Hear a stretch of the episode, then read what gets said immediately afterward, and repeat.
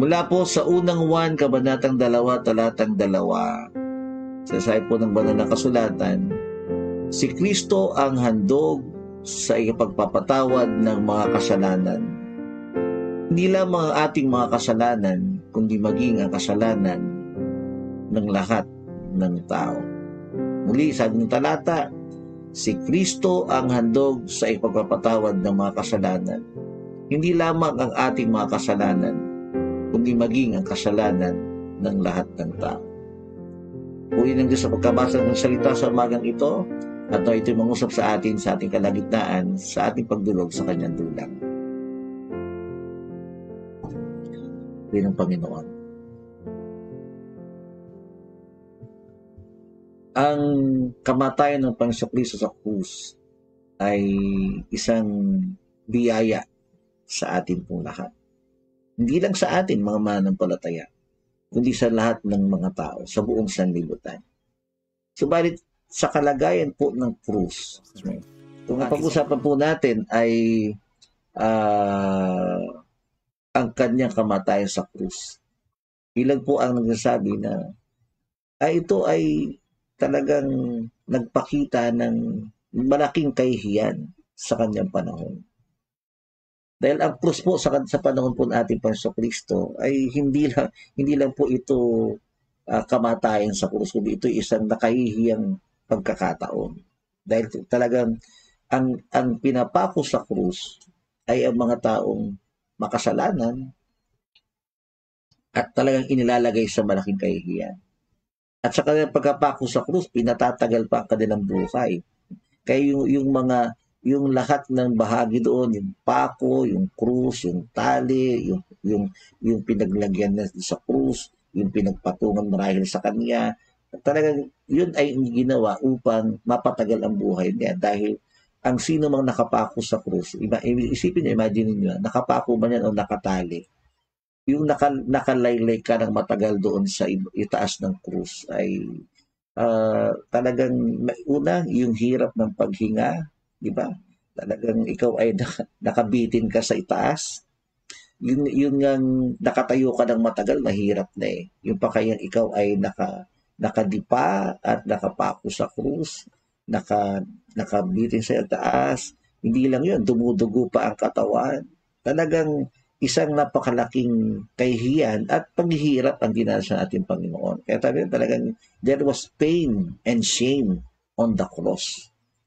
Nung ipako ating Panginoon sa Kristo, sa panahon ngayon, nakita natin, ang krus eh parang isang palamuti na sa ating sa ating simbahan, palamuti sa ating mga katawan, palamuti sa ating tahanan, na pag sinabing krus, eh, ang ganda-gandang tignan ng krus. Pero ang krus sa panahon pa sa Kristo, ibig sabihin nun sa kanila, it's equivalent noon ay hirap, pagpapakasakit, at malaking kahihiyan. Kaya yung pong kamatayan ng Panginoon sa Kristo ay hindi po uh, katulad ng nakikita natin ngayon na para bang napakalaking uh, pribilehiyo pa sa iba. Para bang napakalaking uh, na, na ikaw ay maipako sa krus o mapanood na ikay pinapako sa krus. Pero sa Panginoon sa Kristo, the time na po siya ay pinako sa krus, isang malaking kahihiyan po yun. At yung kanyang hirap na dinanas talaga kung uh, sabi dito sa ilang ilang mga komentary, no? Sabi po dito nung uh, specifically si Carlson, isang Bible commentary. Sabi niya dito, 2,000 years of pious Christian tradition have largely domesticated the cross, making it hard for us to realize how it was viewed in Jesus' time. Ang tingin natin sa krus, eh, sa panahon natin. Pero kung titignan nila natin yung panahon nila sa panahon na yon, ang tungkol sa krus ng Kalbaryo, ang makikita natin yung matinding paghihirap, matinding pasakit, matinding kahihiyan.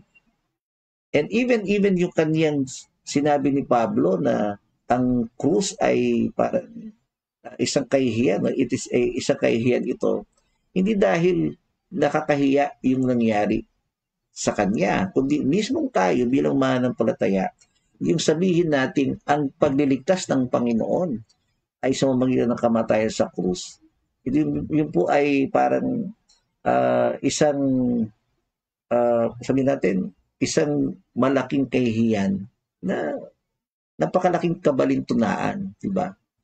Imagine, ang tumubos ng kasalanan nila ay yung krus ng Kalbaryo. Eh para sa kanila, pag sinabing krus ng Kalbaryo, kahihiyan yun eh. Tapos ang sinasabi natin eh, ang, ang tumubos ng kasalanan ay yung kanyang kamatayan. Sa mga Hudyo sa panahon na yon, ang, ang krus ay isang kahihiyan. At kung kahihiyan ito, sa kanila, sa kanila mahirap nila unawain na yung kamatayan na yun ay para sa kanilang ikatutubos sa kasalanan. Mahirap po sa kanila yun.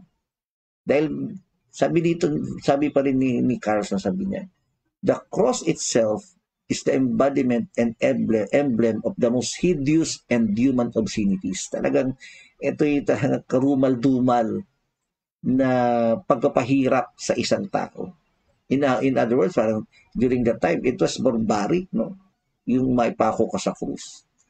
Ang krus ay simbolo ng kahihiyan, pagyurak ng pagkatao, isang simbolo ng ano po sa panahon nila, simbolo ng parang uh, ikaw ay parang disgust, disgusting. No? Hindi magandang panoorin yung pinapako sa krus. Dahil during that time talagang uh, ito ay matinding pagpapahirap ang dinadanas na pinapako sa krus.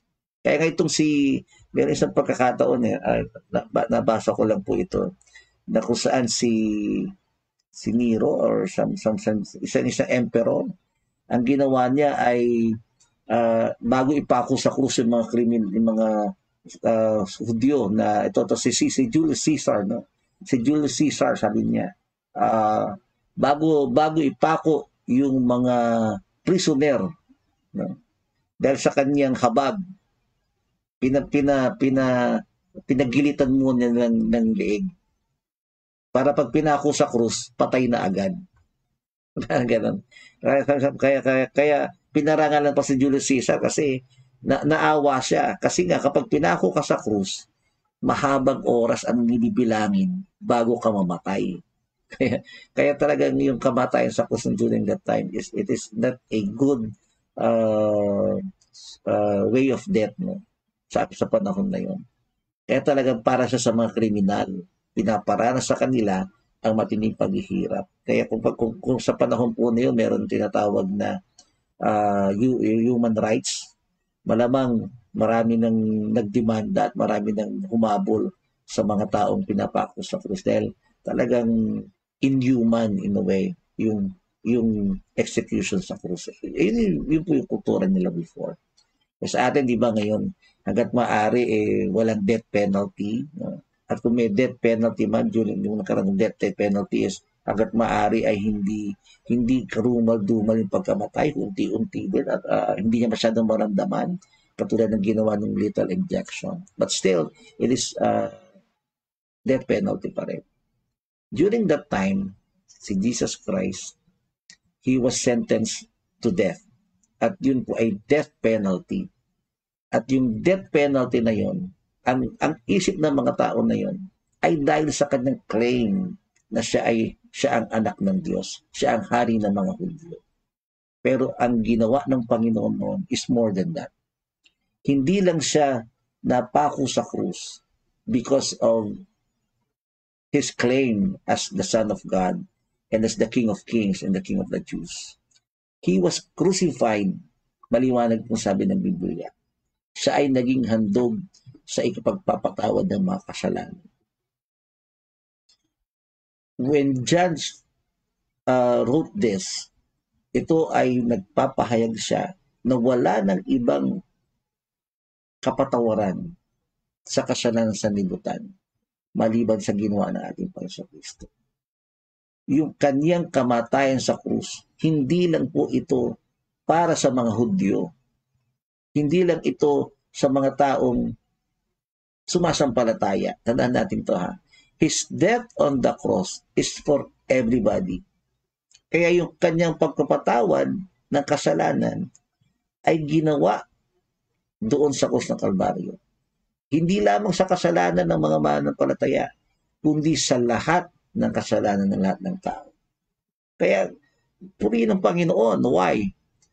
Because His death is available, His, the, the forgiveness of sin is now available to everybody na sasampalataya sa Panginoon sa Kristo.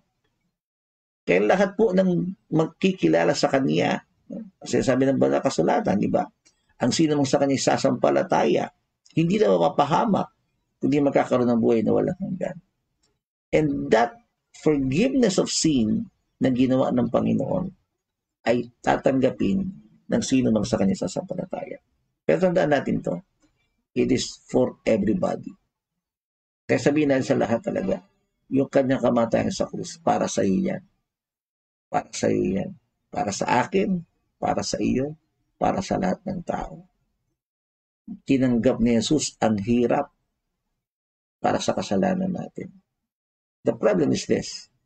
If a person doesn't believe na siya ay may kasalanan, kung, kasi maliban pong tanggapin ng tao na siya ay makasalanan at wala siyang walang paraan para kasalanan niya ay mapatawan, hindi niya makikita ang halaga ng ginawa ni Kristo para sa kanya.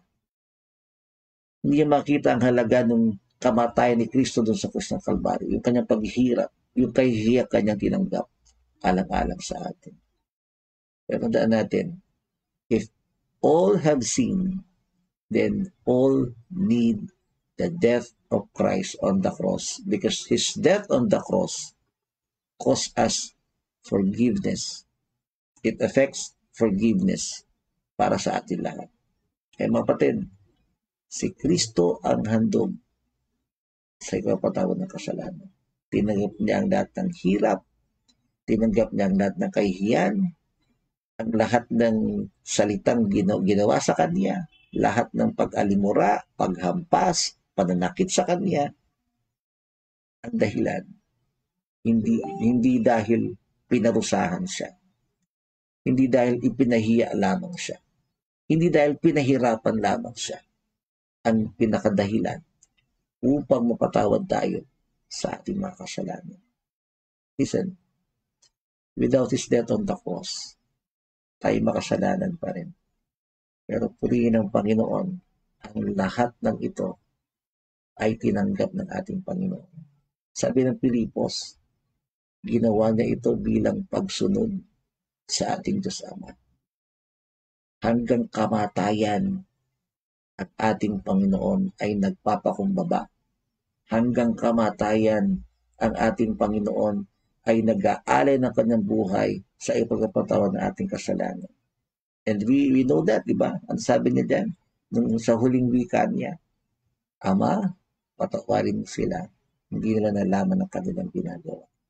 Because His death on the cross is affects our, our forgiveness of our sin. Not just my sin, not just your sin, but kundi ang kasalanan ng buong sanlibutan. Kaya napakabuti ng Panginoon. Amen? Napakabuti ng ating Panginoon sapagkat ang kanyang kamatayan ay ginawa niya para sa lahat. And wala tayo ibang dapat gawin sa panatayanan ang Panginoon na nag-alay ng buhay doon sa cross ng Kalbaryo. I hope we could appreciate how Christ died on the cross. At makita po natin, talagang pinigay niya ang buong buhay na para sa atin. Kaya puri ng Panginoon, puri ng Diyos, pasalamatan natin siya sa kanyang ginawang pag-aali ng buhay doon sa krus ng Kalbaryo. Panalangin tayo. Lord, salamat po sapagkat ang iyong kamatayan sa krus ay nagdulot sa amin ng aming kapatawaran. Salamat.